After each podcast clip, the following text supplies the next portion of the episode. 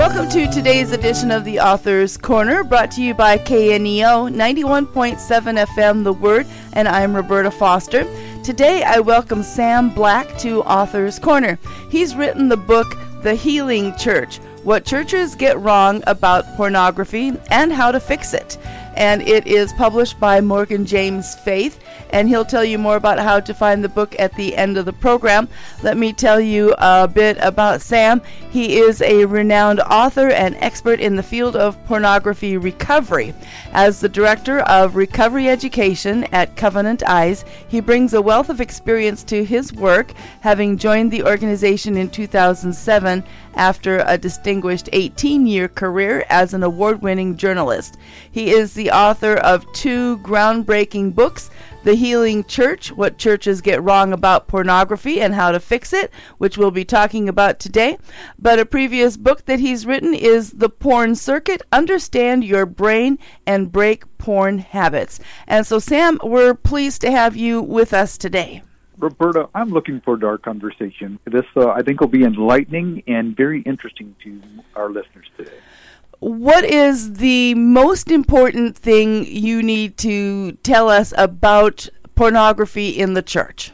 Well, I think one of the things we often miss is how pornography is undermining every ministry in the local mm-hmm. church, from children's and teens ministries to marriage ministries to men's and women's ministries, because we miss how it is impacting all of those different groups when we look understand that the average age for first exposure to pornography is somewhere between the ages of 8 and 12, depending mm. on which study you're looking at. Mm-hmm. And so we're teaching Sunday school stories and, and Bible stories, etc., and missing that pornography. We're not really equipping parents to equip their children for the day that they see pornography for the first time. That teens are among the most prolific users of pornography. That 68% of men and 37% of women say they have an ongoing struggle with pornography. Uh, and if we look even deeper at that, 36% of men 18 to 30 say they're watching pornography daily. This is within the church.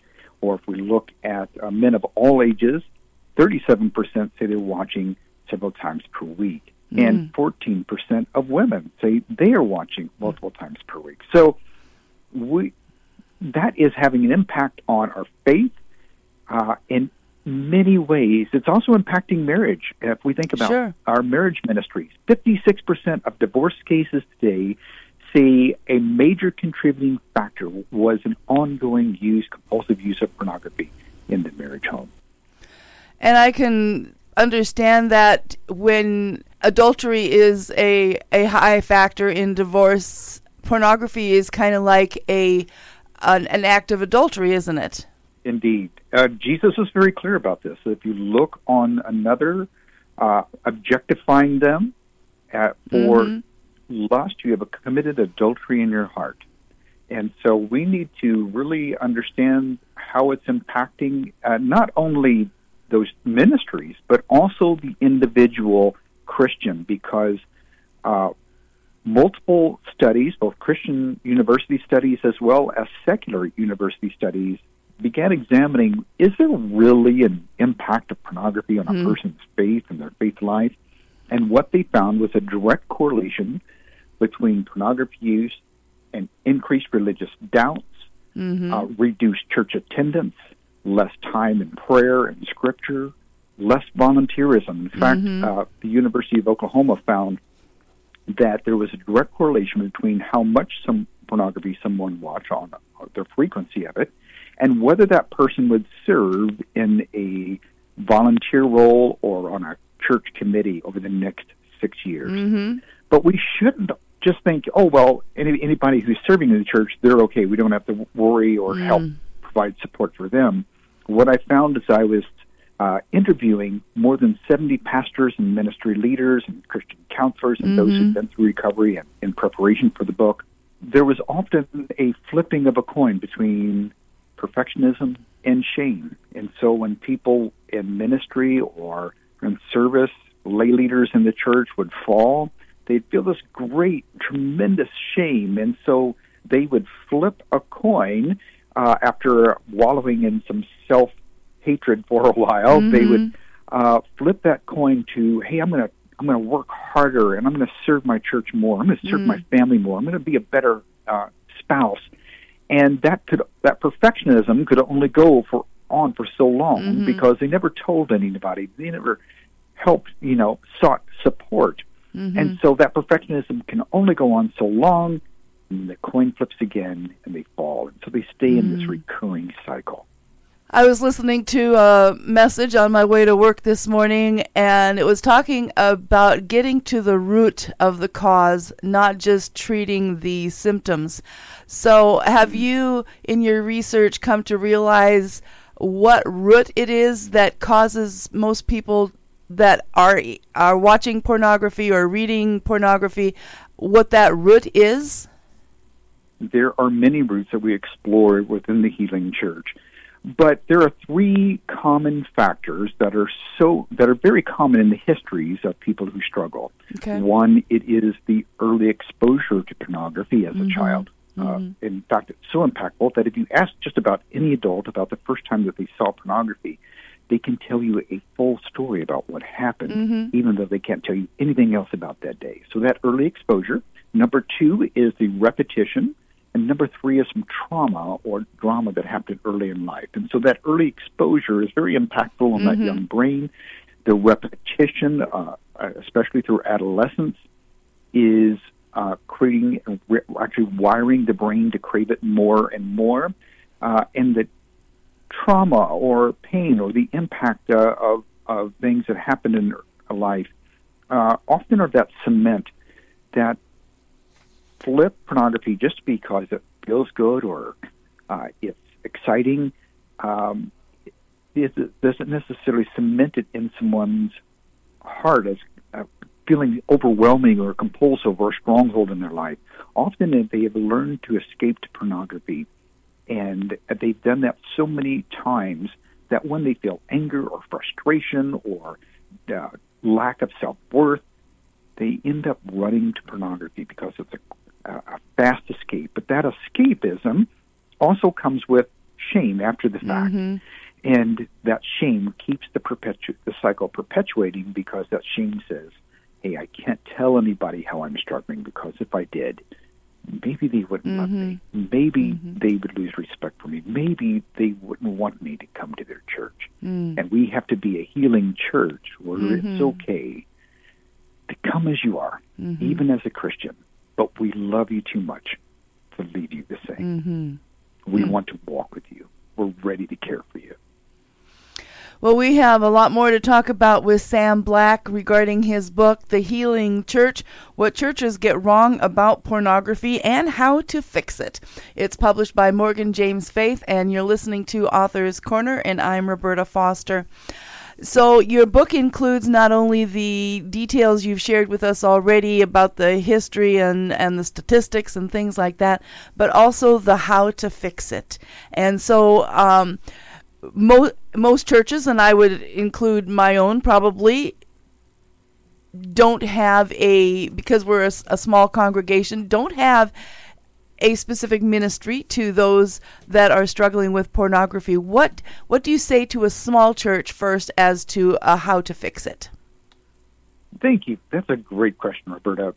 You know, let's think about one of the foundational principles of the Christian faith, and that is James five sixteen, to confess our sins to one another mm. and pray for one another so that we may be healed. Mm-hmm. Now, it's interesting that when I visit small churches, they say, you know, Sam, it's really hard to practice James five sixteen and confess our sins to one another. I mean, we know each other really well. We some of us have grown up together. Our kids go to school together. Uh, we we do life together. So it is really hard to be open with someone you know so well.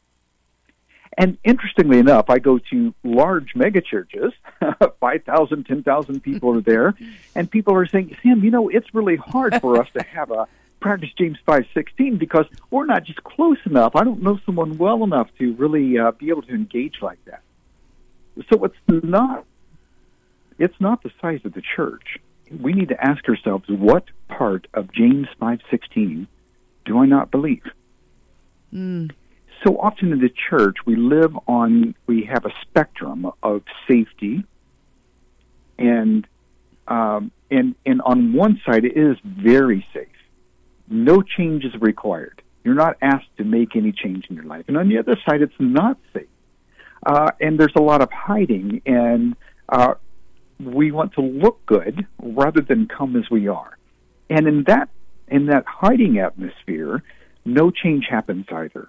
And so what we want to do is have be a, a safe church where it's okay mm. to come as you are.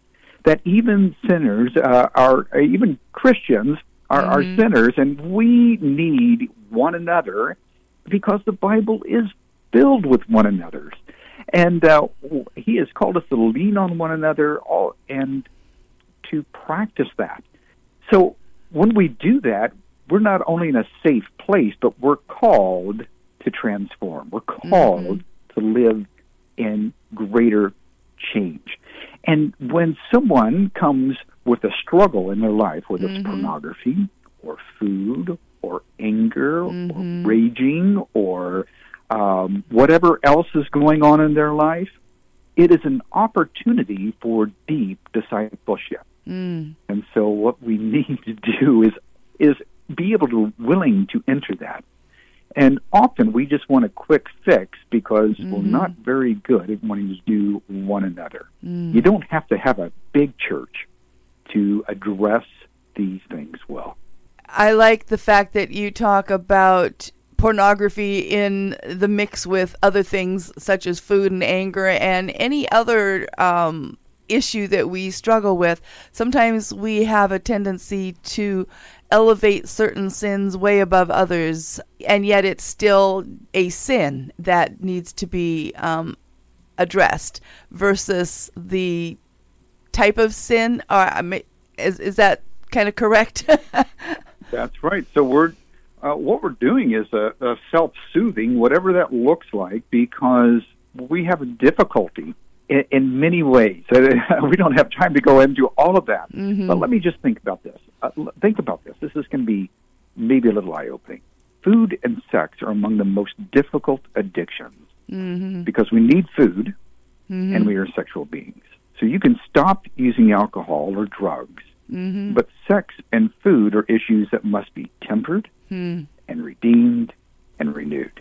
And so when we have an opportunity to enter to into a discipleship process and we're able to be open with one another mm-hmm. uh, to really be and there's some guides you don't have to reinvent the wheel here there within the healing church i'll walk you through a, a number of resources that you can use and I do this the easy lift, small lift, medium lift, and a large lift. So you, you don't have to have this massive program. You can do an easy lift or a small lift in your local church. Okay. When we do that, now we really are examining our mind, body, and spirit and how we are submitting that to Christ. Mm-hmm. Now, what is so striking is so often that one thing that we were so worried about, that pornography in my life, that I was so concerned about, and I thought, man, if I just get rid of this one issue, then I won't have any other struggles. Mm. And what I discovered is as I entered a, a discipleship process, then the closet opened up and I could look at what's inside. The dark corners of life were lit up mm. and I could mm. examine what's there. And as I did that, then I not only found freedom from the struggle that seemed to be so overwhelming, I got to live more whole mm. in Christ. I got to live more whole in my life, mm-hmm. in my mm-hmm. relationships with my wife, with my kids, with my with my church, with mm. others in my community. You know, that's what God wants for us. He doesn't want us just to stop this one concerning sin. He wants so much more for you that He wants uh, a life of wholeness mm. and freedom and gratitude yes. and healing and forgiveness. You know, mm-hmm. there's so much there that is just waiting and knocking on our door mm-hmm. if we will be, if we're willing to be whole. And so often we want to be well, but we're not willing to take that step into sure. openness with others mm-hmm. and a process that's going to take some time and some work. Okay. Well, today I've been talking with Sam Black about his book, The Healing Church What churches get wrong about pornography and how to fix it. And this book is published by Morgan James Faith. And um, Sam, this is attached to a ministry that you are a, a, director of. Tell us a little bit about how we can find out more about um, recovery education for Covenant Eyes. Sure. Now you can get the Healing Church wherever you normally buy books on Amazon or Barnes and Noble or what have you. Uh, you can also download the first chapter for free at thehealingchurch.com. And uh, Covenant Eyes provides a ton of amazing resources that help individuals and churches, etc. And you can find us at covenanteyes.com. Uh, we also provide software that is accountability software as well as filtering software, and that okay. software allows you to connect with others on how you use your phones, tablets, and computers. So no longer is that secret. You get to share that with someone else that you choose. Okay. And uh, if you'd like to start this journey, maybe you're thinking, man, I'd really like to, to take this, begin starting a journey today toward this freedom that he's talking about. There's a, a free app from Covenant Eyes called the Victory app by Covenant Eyes. Okay. And that's the Victory app by Covenant Eyes. You can download it to your uh, Android or iOS device, your Apple well, one more time, the book today is The Healing Church, and we've been talking with Sam Black, and we certainly thank Morgan James Faith for giving us a copy to talk about. And Sam, thank you so much for sharing your heart and passion with our listeners today. Roberta, it's an honor to be with you. And to our listeners, thank you for tuning in. And if you missed any part of today's interview or would like to hear it again, you can find it on Apple Podcasts, Spotify, or your favorite podcast platform. I'm Roberta Foster, and you're listening to Author's Corner. Join us again next time.